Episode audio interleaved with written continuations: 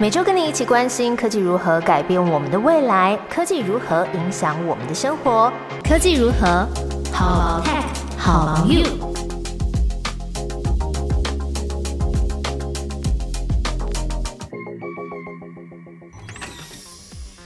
Hello，大家好，我是某某。今天这集要来聊如何透过科技找到被动的收入管道。哎，讲出来觉得自己好像是什么呃诈骗还是理财老师？我也希望自己是，但其实我们不是每个人都高富帅、白富美啊，没有含着金汤匙的财富自由。那做一个正职的工作，一个礼拜要付出大概四十几个小时的工时。如果你不是业绩分润制的那种工作，就是只能领固定月薪嘛。这时候就会想要来帮自己加薪，有些人会买股票啊，买基金，那有些人则是透过科技来创造被动收入。这个趋势啊，完全是可以从这个 podcast 的节目榜单里面来看到。除了像是讨论投资啊、股票、房产的，那最热门的节目，再来就是讨论比特币、加密货币等等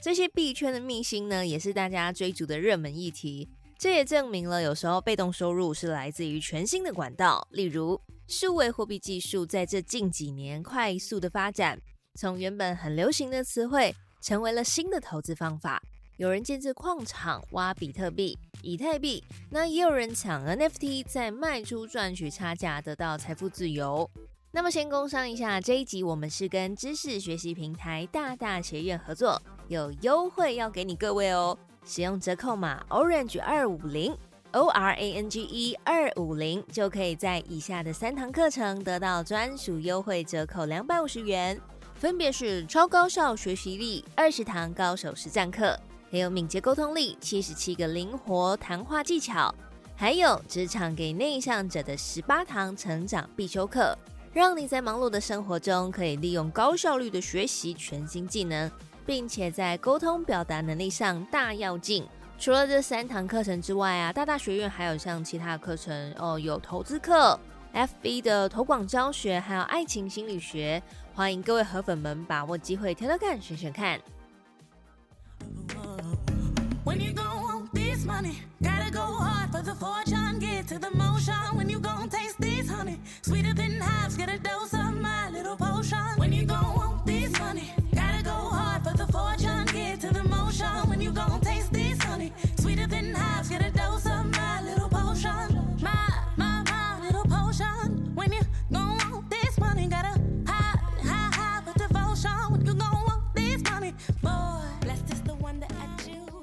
元宇宙的概念被大型科技公司提出之后，在这个虚拟的世界里面，发展出了游戏、工作、社交等等全新的生活形态。那我们可以透过 VR 眼镜或者手机进入这个超级虚幻的世界，你可以在里面买精品、买车、买房，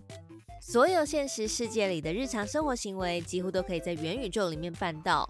那么在元宇宙里购买虚拟的物品和现实的世界有什么不同呢？在元宇宙里面，需要采用安全的方式来出示你拥有的虚拟货币所有权，而且确保转移这些物品和金钱都是安全的。所以元宇宙呢，也会结合经济数位的身份、去中心化的治理。许多人选择加密货币和区块链，就是希望用这种去中心化和透明的方式来保障数位资产。那么区块链和 NFT 的出现呢，就是可以把现实生活中的一些资产啊，投射到虚拟世界的元宇宙当中，而且还可以保持它的经济价值，甚至做到我们真实世界里面很难防范的仿制品，或是机构垄断权力的中心化问题。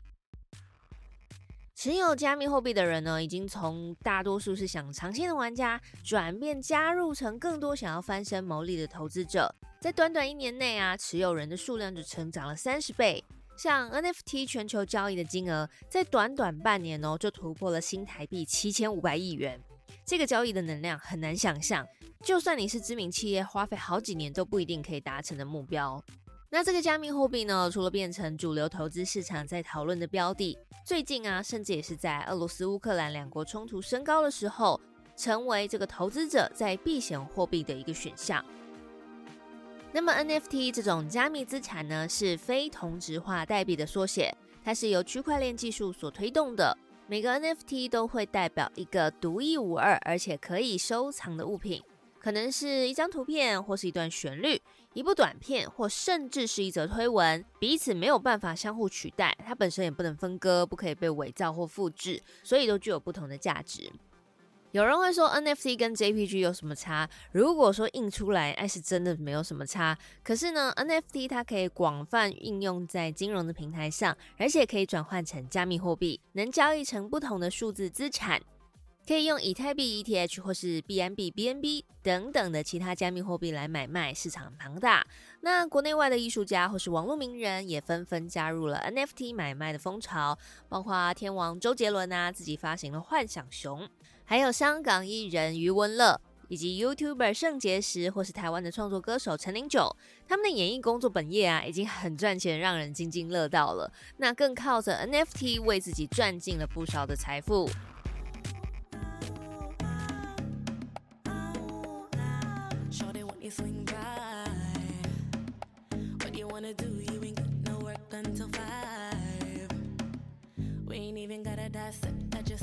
Try bring you right don't know what you like 再来要简单讲几个热门有趣的 NFT，最常被人讨论的像是来自于无聊原游艇俱乐部所发行的猴子头贴，连 NBA 球星 Curry 也是他的拥戴者。那猴子头贴呢，已经从当时的十万元新台币暴涨到现在的五十 ETH，大概是新台币三百六十万元的价格。陈零九甚至说他为了猴子头贴投入了近千万。好，那现在世界上最贵的三大 NFT 分别是 Clock，还有 Everydays、The First Five Thousand Days，还有 Pack 这三种贵贵 NFT 里面呢，其中这个五千天的创作，它是由知名的数位艺术家 Mike Beeple Winkman，他从二零零七年开始啊，每天创作一件艺术品，然后把这个五千幅的艺术作品呢制成拼贴画。这个拼贴画在佳士得拍卖行以六千九百三十万美元的价格售出，换算成新台币要十九亿元呢。他拿下了当时最贵的 NFT 记录，那么也是这个佳士得这个历史悠久的拍卖行第一次来出售这个纯数位的艺术品。这种每天创作的获利啊，同时也出现在一位印尼的大学生身上。不过他是超级误打误撞，他完全不是艺术家。这个印尼的男大生，他叫做哥萨洛。因为课堂作业的关系啊，每天都会拍一张自拍照，然后很简单，就是看着镜头，面无表情而已，没有什么那个创作的艺术感。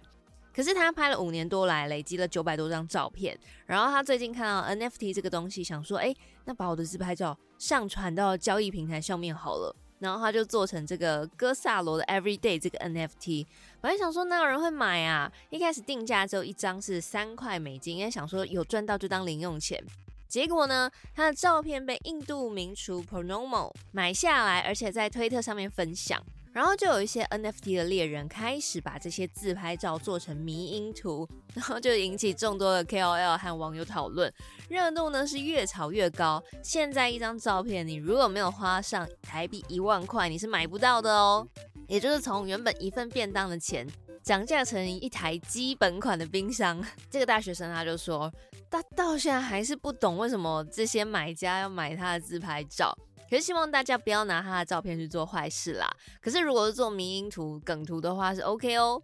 然后他已经透过这些自拍照赚了至少是台币快三千万。你现在有没有想要拿起手机来自拍一下嘞？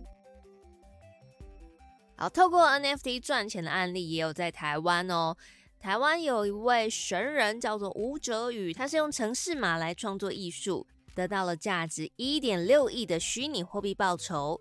他跟那个印尼大学生一样，很年轻，今年还不到三十岁。然后这个吴哲宇在二零一四年的时候，他在念交大电机，就已经在当矿工，在挖矿了，就是用一些电脑演算法来获取加密货币。那平常也透过网页设计呢，跟城市码来创作接案。那作品呢，之前被一个呃 C Hams 海火腿的 NFT 创作团队盗用修改。来做成自己的作品，那吴哲宇呢，就因为这个盗用之乱声名大噪。那吴哲宇呢，也接着推出了自己的 NFT 企划项目啦，叫做 Crypto Pochi。它长得有点像是一块呃长形的海绵，这就是像菜瓜布那种比例。可是它有很多颜色，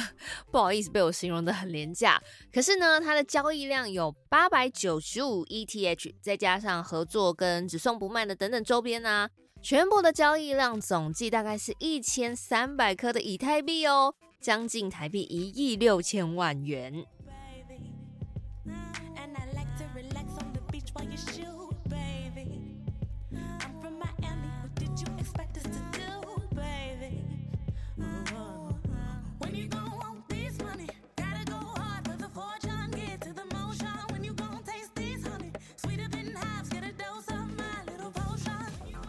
美国有一份针对加密货币的投资者调查，那这些人多半是出生在一九八零到一九九六年之间的千禧世代，有大概三分之二的这个 Z 世代受访者，他们相信自己可以透过投资加密货币来成为百万富翁。诶，的确就有超过三分之一的这个千禧世代百万富翁，他们财富当中有一半是来自加密货币。有句话说：“币圈一天，人间一年。”市场变化速度太快了，那每个人也都有机会在这个市场致富，因为网络世代已经来到 Web 三点零的去中心化世界，更加开放、公平而且安全，也成为数位经济创新浪潮的基础。有好多的千禧世代在这个新兴的市场当中获得了财富自由，甚至还出现了 GameFi 区块链游戏，让你边玩游戏边赚钱。虽然大多数的国家都还没有把加密货币列为官方的货币，可是呢，也有越来越多的企业啊，靠着提供加密货币作为薪资来吸引年轻的人才。那么连带着有些戏骨工程师，他们就纷纷跳槽到这个区块链公司，让科技巨头呢是为了留才伤透脑筋。那加密货币 NFT 这些数位资产的多元化发展，也让企业品牌都纷纷的跟上风潮，创造了越来越多新职位、新技能的需求。如果你今天啊是餐饮业、文创唱片业、运动用品业，你可能都要懂得怎么用 NFT 来做行销包装。像是之前有跟大家介绍过，这个阿妹的演唱会送 NFT，麦当劳也要前进元宇宙开餐厅。就连名厨江正成也跟艺术创作者合作，共同打造了 We Are What We Eat，让消费者可以享有 Fine Day Cup 的优先定位权，能在 Row 餐厅戴着 VR 眼镜观展，而且享用独家的料理梦幻体验。如果你是艺术家、创作者，在 NFT 里面有很多新的市场机会。如果你是品牌，这里也有全新的社群可以经营。那么，如果你想要见证新的奇迹发生，NFT 里面有更多的创新可能性，但是也要小心慎选平台，避免诈骗。像是这个 We Are What We Eat 这个专案呢，就发生了超额铸造的纠纷。在购买 NFT 的时候呢，务必要研究好这个团队背景、社群规划，而且要注意它的讨论度。还有呢，官方平台跟刺激市场当中交易是不是有差异哦？以前长辈都会说，嗯，听奏如，嗯，家无残唐拖。可是呢，千禧世代面临的这个社会环境跟条件，和战后婴儿潮出生的长辈们相差了一大截。这个社会的红利早就都被这个先行者优势占据了。那么 Y 世代跟 Z 世代的年轻人啊，不管再怎么努力，还是有很多资源分配不均的问题。所以元宇宙跟 NFT 好像就是让这个千禧世代的青壮年进到这个大富翁的游戏里面，就是你先买土地嘛，准备收其他玩家过路费，这种财富重新分配的感觉。这种机会可以发生几次呢？如果要赚钱呢，是不是只能当医生、律师或是进台积电？那志不在此的人，如果不去兼职买卖股票、不挖矿，难道生活就只能为了养活自己而穷忙吗？这种对于资本社会的厌世无力感，会让人不由得想要躺平。我完全可以了解，我也是常常躺好躺满，把赚到的钱换成喜欢的东西。那尤其盲目投资的结果，常常是以亏损收场。如果你买不起显卡、组矿机，也不想买 NFT 的话，透过科技来帮助自己有被动收入的方式，还有风险比较低的，呃，像是写部落格啊，加入联盟行销，或是赚取 Google 广告的版位费用等等。发挥自己的长才来善用数位工具，创造更多价值；或者呢是透过线上学习，不管是听 podcast 或是看影片课程，来投资自己精进技能，也是可以让未来的发展更多元的一种方式。那我自己也觉得说，在脱离学校之后的主动学习。是你因为想要解决痛点或者想要发展兴趣而主动找来的，也会更有热忱来学习。我自己就有花钱上过啊，英文课啊、台语课、摄影课这些这些线上教学网站呢，很方便，影片可以一看再看。那上面有很多领域的专家讲师，把他们的经验浓缩在几堂的课程中，透过影片啊、简报或实作来学习有兴趣的主题。那么也再次提醒大家，科技如何的河粉可以使用折扣码 Orange 二五零，在大大学院会有指定的课程优惠，折扣两百五十元哦，让你在躺平休息、蓄积能量之后，充完电可以爬起来走得更远，就跟你下班去健身房报道一样啊！跑步、卧推、练腿绝对很累，可是肌肉酸痛完之后呢，也会长得更好。透过进修学习，得到更多的机会，也相信自己的价值绝对不止现在的薪资，你会有更高的报酬机会等着自己发掘。我是某某，谢谢你收听科技如何，我们一起在这个节目关注科技如何改变我们的未来，科技如何影响我们的生活。欢迎你在 Apple Podcast 留下评分。How about tech? How about you? 下次再见喽。